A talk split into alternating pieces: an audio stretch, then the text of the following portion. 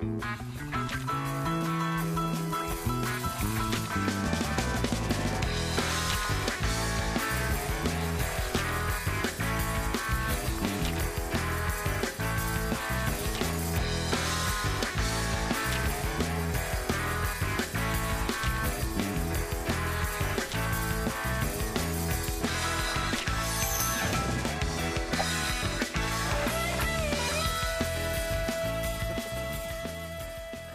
Happy New Year, everyone. Welcome to the January 5th, 2018 edition of Colorado Inside Out.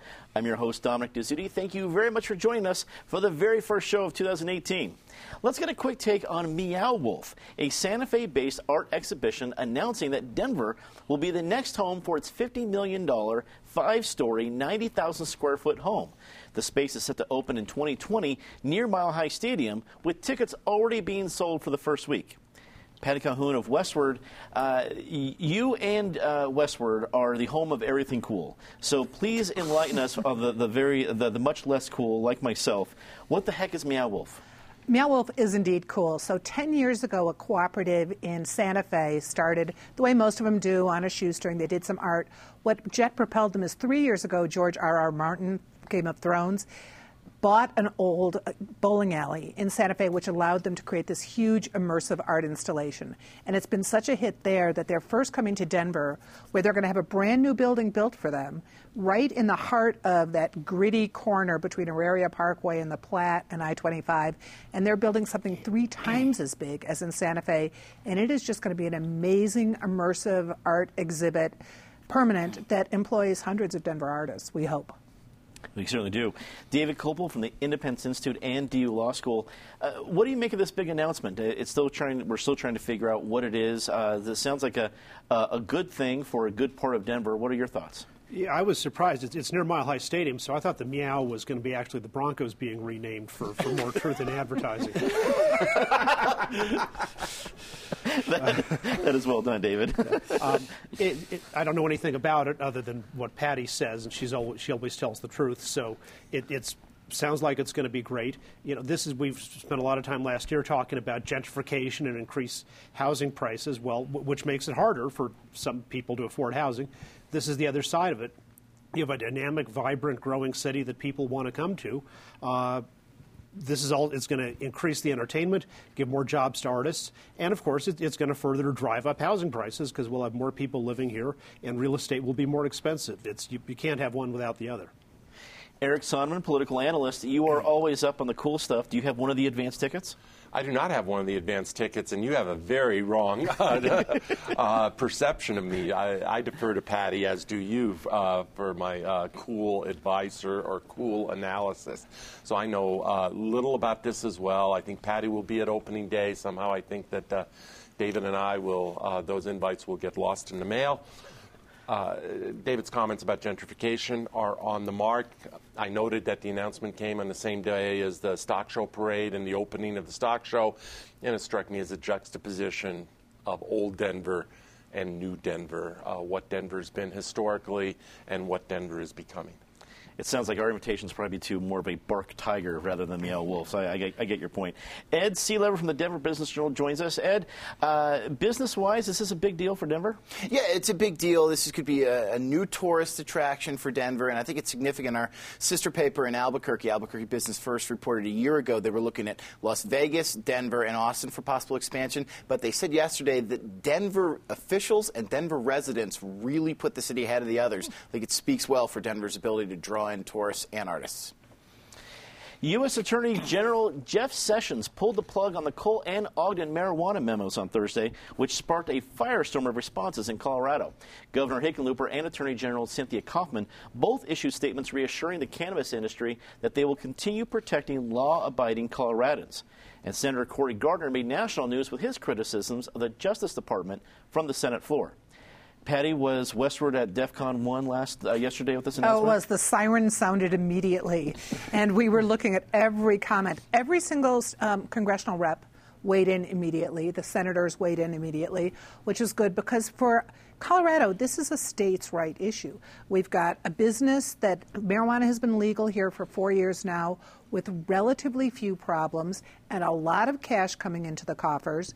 Um, it was a state amendment to our ballot to legalize it, and now for the feds to say, I mean, these memos essentially said under the Obama era that federal prosecutors would not be prosecuting in states where businesses in legal marijuana states unless they were breaking laws in those states too, but it would be a low priority. This removes all that. No one really knows what's going to happen, whether or not they'll just be going after bad actors or they'll be popping people who just happen to have an ounce of pot on them, which is what concerns a lot of people. We'll see it shake out. But Cory Gardner really he gave a rousing speech yesterday morning because during the confirmation hearings for Jeff Sessions, he had specifically asked if Sessions planned to allow states that were exercising states' rights and had legalized marijuana, whether they would leave him whether he would leave them alone. And he said he would.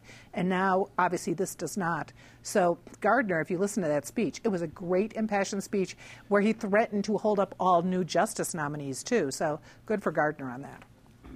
David, there's uh, you are our esteemed lawyer at the table, and there's a couple different confusing legal things here for I think the average folks. I'm going to put myself in that group. When you hear uh, a U.S. Attorney General and a memo, and then you hear a U.S. Attorney in Colorado saying, "Eh, well, we're really not going to do anything different," and then you have other state officials here.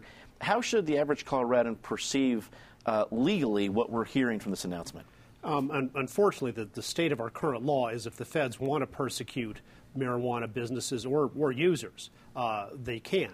The, the most recent precedent is the Raich versus Gonzales case from the Supreme Court earlier this century, where 6 3, the court said that Angel Raich, who was had an illness that would be fatal without consumption of, of, medical marijuana and was consuming medical marijuana was non-commercially grown no commercial transaction ever took place wholly within the state of california that somehow congress's power to regulate commerce among the several states can be extended so far as to go to purely non commercial activity that occurs only in one state. That's the basis of a lot of bad federal laws on many topics, and the Supreme Court eventually should change its mistaken interpretation on that. But for now, uh, the feds get to win.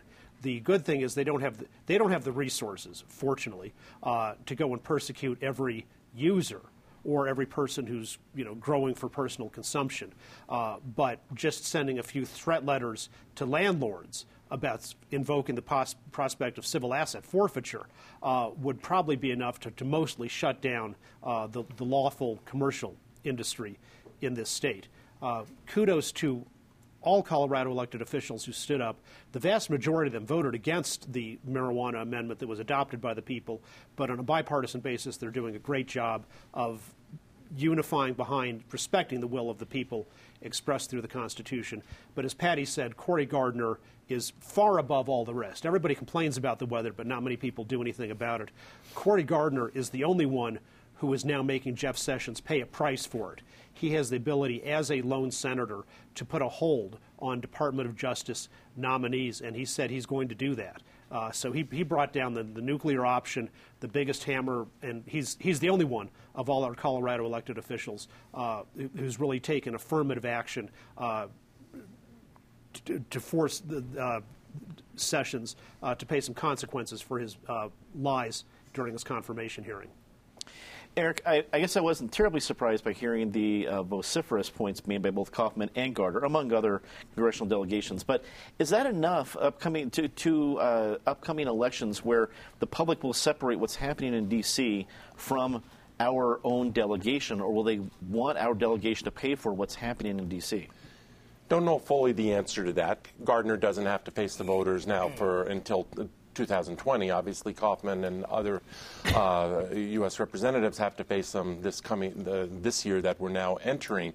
Uh, I do not have maybe per- perhaps the same affinity for the explosion of marijuana that some other people in Colorado that some other people around this table might have, and that's all well and good.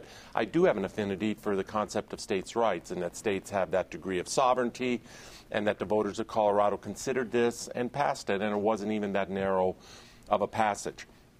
Um, I do not. I have no idea what it means to be a Republican these days, and this is just one issue of many.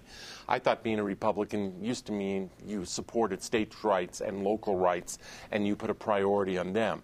But that seems, particularly in this Trump administration or Jeff Sessions administration, to be you know, not a principle, but totally something of convenience. If it's something, uh, if it's a convenient argument to use, they use it. If it's an inconvenient argument to use, uh, they ignore it. Uh, so I totally support whether it's Hickenlooper, Cory Gardner, Cynthia Coffman, uh, Mike Coffman, all the rest of them in terms of their statements yesterday. I'll be interesting to see how this plays out. Bob Troyer, the U.S. Attorney uh, here at the moment in Colorado, said the right things about this really not being a major factor and it would be sort of still business as it had been before. But let's not forget, Bob Troyer reports to Jeff Sessions. Jeff Sessions is his boss, and if there is a new policy coming out of the U.S. Department of Justice, uh, I don't know for how long U.S. attorneys around the country, in Colorado and elsewhere, will just be able to say, "I'll never mind." And this is a huge industry, and I think it opened a, a lot of people's eyes to see graphics yesterday on the news where saw uh, nearly 35,000 people work in the marijuana industry in Colorado, comparing that to other industries. I think uh, the only one that's a, uh, bigger was uh, uh, servers, like waitresses and waiters, at 54,000. I mean, You compare that every restaurant in Colorado, there's only 20,000 more people that work uh, versus the marijuana industry. Business wise, is this making big waves? It's hard to tell, and, and one of the reasons it's not seeming to drive people nuts yet is because of what Governor Hickenlooper and A.G. Coffman came out and said yesterday. It was kind of the nothing to see here, let's move along, business as usual. Hickenlooper had a couple uh, salient points about this. One, uh, for the DOJ to start raiding local pot shops, whether that be here or in other states where they're legal, would imply that the DOJ, ha- DOJ has a much greater treasure trove of resources than we've ever been led to see. I mean, they're fighting the war on opioids, on heroin. Uh, the guess is they're going to continue fighting those, and this will be almost a minor peck in that. Um, the other thing that Hickenlooper made a good point about, he, he, said that now more than half of America lives in a state where some form of, of marijuana, whether medical or retail, is legalized. And maybe what this does is open up the question to Congress. Should we go beyond letting states decide this? And should we have a, a federal weigh in on this? Should we, you know, have something that definitively says, okay, maybe we legalize marijuana, or that we specifically say states can legalize marijuana? So nobody thinks the sky is falling right now, but I think they're worried to see what might come down from the sky. A bill, to, a proposal to make it illegal to purchase, sell, or possess bump stocks is one step closer to passing in the Denver City Council this week. Introduced by Councilman Rafael Espinoza, the proposal would also cover magazines with 15 rounds or more, and punishment can range from 100 to $999 and jail time of up of 10 to 180 days. Uh, David, you're clearly our gun expert. What do you make of what we're seeing at the Denver City Council? Well, I, I testified before the U.S. Senate Judiciary Committee back in December and said that a device that makes a normal gun fire as fast as a machine gun should be regulated the same as a machine gun. In f- federal law and in, in, Colorado, which is parasitic on that, uh, there's a very strict licensing and registration and tax system for machine guns. I think bump stocks should be brought into that. I don't, I don't think they should be banned. So I don't agree with this Denver proposal, but I will say to uh, Councilman Espinoza's credit, the definition of bump stock that is in that bill is a uh, good and accurate one. Unlike the, the federal bill by Senator Dianne Feinstein, which would ban many, many other things that have nothing to do with, with bump stocks. And on the, the magazine ban, obviously, I, I don't agree with that either. But I would say the uh, the council has been making some progress in, in like the committee hearing earlier this week about drafting that, that ban so it more accurately aligns uh, with state law rather than, than causing conflicts. Eric, is this a big deal for the Denver City Council to be proposing something like this? No, it's not surprising. You have a liberal city council in a liberal city and uh, tackling a liberal issue. Uh, so uh, it's not surprising at all. Good for Councilman Espinoza. Good for them for tackling it. I, uh, you know, don't understand the gun issue, at least the legal piece of it, in any of the depth that David does. But I think you know David's point of that regulating bump stocks like uh, uh machine guns is basically something that, as one of the foremost gun advocates in the country, legal advocates in the country, that, that, that even David Kopel is embracing. So this is not completely. Um, completely novel ground. I, uh, good for the city council. I'd only note that, you know, the fines here are fairly modest, and if somebody really wants to shoot up a place, uh, somehow I don't think six months in jail or $999 is going to be exactly weighing on their mind. Ed, do you think other cities will take uh, Denver's lead in doing similar proposals? Uh, they may, but uh, you know, here's the one thing about Denver's proposal: it actually technically really does nothing.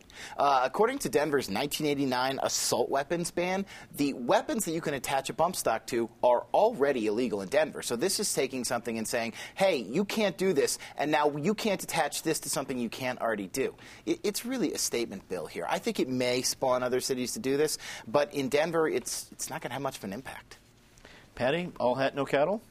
Well, it's still better than a cat declawing measure. I think this is the kind of social issue that you can see there's a reason for City Council to weigh in on, even if it really doesn't do much. And we certainly have talked enough about the ban back from 80, from 89 that Denver does have a right to ban some things. It's the home rule issue in Colorado.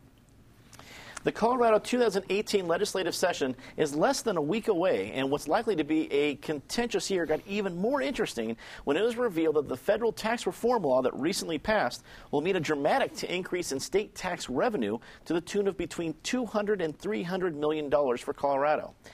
Eric, uh, the, the, session has yet to start, but we already have headlines. Uh, take, take your favorite of what you'd like to comment about. Yeah, I'm going to be quick here because I want to turn the floor over to, to Ed Sealover, who is the uh, covers the Capitol. This is what he does for a living and has a good story in uh, today's Denver Business Journal, uh, and viewers should go read that story. A good, all-encompassing preview of the session. The punchline, Ed can speak for himself, is it's not set up for a whole lot to be done, uh, unlike the predecessor session in, in 2017. I have an interest particularly in the PERA reform issue. I've worked for PERA in years way past, and these days uh, I'm leading an advocacy organization trying to call attention to this issue. I will be curious as to whether. Uh, how it plays in this session. I think every responsible legislator, left, right, Democrat, Republican, understands that this is a ticking time bomb. It needs to be dealt with. But the devil is in the details, and the details are painful. But inaction is even more painful. I quote my old mentor, and then I'll turn it over, uh, former Governor Lamb, and in a Channel 9 interview a year or two ago with Kyle Clark, uh, Dick Lamb was asked, "What is the one issue that Colorado is ignoring at its PERA, at its peril?" And he had a one-word answer, and that was PERA. Hmm. Uh, we'll see if it continues to get ignored and the can continues to get kicked down the road. Ed, as alluded to uh, masterfully by Eric, you are a guy on the Hill. Uh, you have a, a, great piece out today at the Denver Business Journal to check out what do we need to be on the lookout for, and what about this whole uh, uh, uh, great tax revenue boom that's coming to the state of Colorado, probably surprising a lot of Coloradans? Uh, that'll probably cause some more fights. So let's just set this up. Election year sessions are always a little tougher to get things through because people are less willing to budge. They want to make more statements. They want to put them on election cards rather than say, hey, you know, I compromised on this.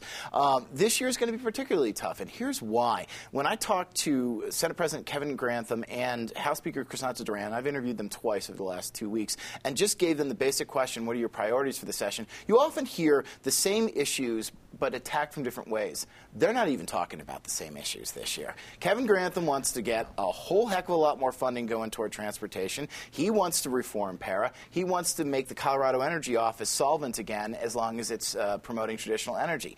Crisanta Duran wants to um, work on affordable housing uh, issues. She wants to make uh, be able to help people pay for childcare. She wants to increase education funding. Now she'll say, well, transportation funding is a priority, but it's usually about sixth or seventh on on her list of things that come up there. Only the idea of expanding rural broadband was on both of their lists when just asked the same question here. Um, and even when you get those, those uh, ideas out there, they're so different. For example, on the PERA issue, uh, Republicans in the Senate say we want to go beyond just you know giving it more money and to say uh, maybe we should switch this from a defined benefit ban to, plan to a defined contribution plan for new enrollees. Democrats yesterday said, no, we won't even consider that idea. On transportation funding, Republicans want to put much of the new funding, including this new funding coming from federal tax reform, uh, to, uh, to transportation over the next two years, saying, look, we have severely underfunded this. Uh, Democrats say, oh, yeah, we like transportation, but boy, there's a lot of competing priorities here. What this is, is heading for is a session where you're going to get a lot of arguments and, and, and a lot of substantial arguments, probably, uh, about where the state needs to go. But boy, it is not starting out looking like there's going to be a lot done on some of these key issues. And you pick which one you want as the key issue. Uh, but in all likelihood, uh, the Senate Republicans and House Democrats think differently about it. Hmm. Uh, Patty, it's been a while since we've had uh, lawmakers been able to fight over money, uh, actually be able to spend it. It's usually fighting over where we're going to cut it. Um, do you think Hickenlooper can craft a compromise, seeing that we still have a split legislature? It's not like anyone is running big majorities here. Can he craft a compromise? Well, he's sure going to try because this is a possibility for solving some of the transportation issues. I mean, it's interesting that he's got Grantham, who, at least in theory, is there too. He's a lame, Hickenlooper's a lame duck, but he's also a really good politician. He's still got a lot of savvy people on his staff. So they're going to be working, they're going to be twisting arms, they're going to be trying really hard to solve one of the long running problems in Colorado we'll see if the legislators can put aside their election year concerns about the different positions they're going to have to take in order to keep their seats to do something that'll be really for the greater long-term good of Colorado. It's going to be a wild legislature, legislature though. I think traffic jams on the transportation issue. David, wrap for us. Uh, wrap it up for us. Where are we going? What are we going to see at the legislature this year? Well, last session it ended in the final days with a big budget bill that, that violated the Taxpayers' Bill of Rights, negotiated by Grantham and Duran, and clearly Duran won that. That wasn't a 50-50. It wasn't a 60-40. He caved and got a few things out of it. He would have been in a, he'd be in a better position this year in negotiations if he hadn't been such a uh, a milk toast and let uh, and also violated his oath to protect the taxpayers' bill of rights. Uh, as Eric says, PERA is taking the state off a fiscal cliff, and it's the people who are going to suffer most immediately are going to be the state workers who in the future are going to be retired. and There's not going to be the money uh, to pay them these promises that are just promises in the air uh, for their pensions. They'd be a lot better off if, with a defined contribution plan, like, like an IRA or a Keogh plan, it would be their own money that they could keep, and they don't have to worry about whether the state budget is balanced to know that they're going to have their money uh, for their retirement.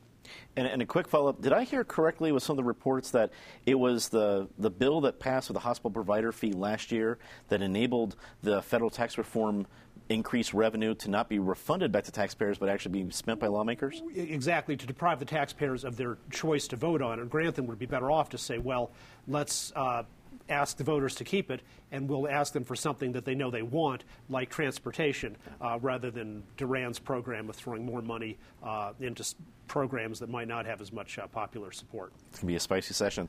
Let's get to our favorite part of the show for the first time in 2018, Disgrace of the Week. And as always, Ms. Calhoun, please start us off. Well, certainly the tragedy of the week, the New Year's Eve shooting of Deputy um, Zachary Parrish. Right as we're taping this, the funeral procession is going on. An incredibly sad situation for not just him and his family, but other law enforcement officials.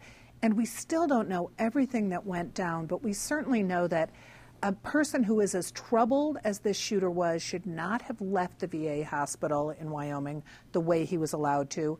And somehow, people should have been more on notice of what they were getting into when they respond to responded to what apparently was a domestic violence call, but there's still a lot of mysteries there. Undeniable tragedy in any case.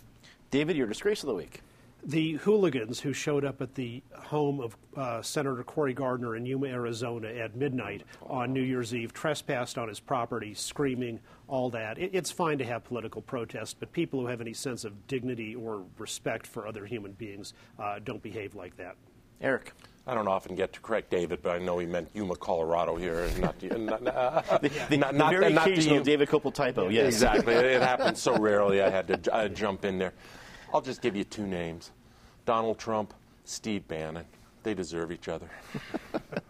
Ed. I'm going to follow up on what Patty said, but I want to focus in on the fact that uh, the, the, Douglas County shooter uh, walked away from a mental health facility and also refused several efforts to get him back into mental health treatment. This is the same thing we heard about the Sandy Springs, Texas church shooter in November as well. At this point, we are seeing a constant thread of mental health being a link between these shootings. If we're serious about stopping these, we've got to give the resources of the mental health system to keep these people under lock and guard, and we've got to make sure that they're easier to confine when experts say they shouldn't be out in society. Time to see something nice, Patty. Yeehaw, the National Western Stock Show is back uh, where it's been since 1906. We've got this huge billion dollar project coming down the pike that will completely remodel that complex, completely change that part of Denver. We're hoping for the best with that, but in the meantime, get out and enjoy yourself if you can get there up Brighton Boulevard. That's a good point. I was stuck there this morning. That's incredible. Holy smokes. David. Further yeehaw, the University of Colorado men's basketball team last night defeated number four Arizona State after starting, they were down by 12 points and came back to win the game uh, by nine against one of the best teams in the country. Here, here. Eric. It's hard to find much with uh, President Trump to praise, and it, uh, it's hard for me to do so. But I have to say, on Iran, he's closer to correct on his approach to what is going on in Iran with a, a developing, a massive protests at a minimum, and maybe a developing revolution than was his predecessor, Barack Obama, uh, who really turned a complete deaf ear back in 2009 to the uprisings in Iran. So on this one, I'll give him some points. Ed. If you're not heading to the stock show this weekend, head up to Breckenridge, where Laura and Bill Lodge have created, have turned the Big Beers, Belgians, and Barley Wine festivals into one of the best festivals in America. They continue to evolve it. It's going to be a fun weekend with a lot of good people up there. That is all the time we have for this edition of Colorado Inside Out. As always, log on to Facebook or Twitter for our CIO segments, both past and present. You can also find our podcast on iTunes and Google Play. I also want to thank all of you, our viewers, uh, for making our big 25th season last year so special. We've heard from many of you, and we are grateful for your support. And here's to the next 25 years. And speaking of that, if you missed any of our finales last uh, last year, uh, both our look back on 2017 and our look ahead at 2018, which featured uh, our good friend and past host Peter Boyles, be sure to check him out at cpt12.org. For everybody here at Colorado Public Television, I'm Dominic Dezzutti. Thanks for watching. Good night.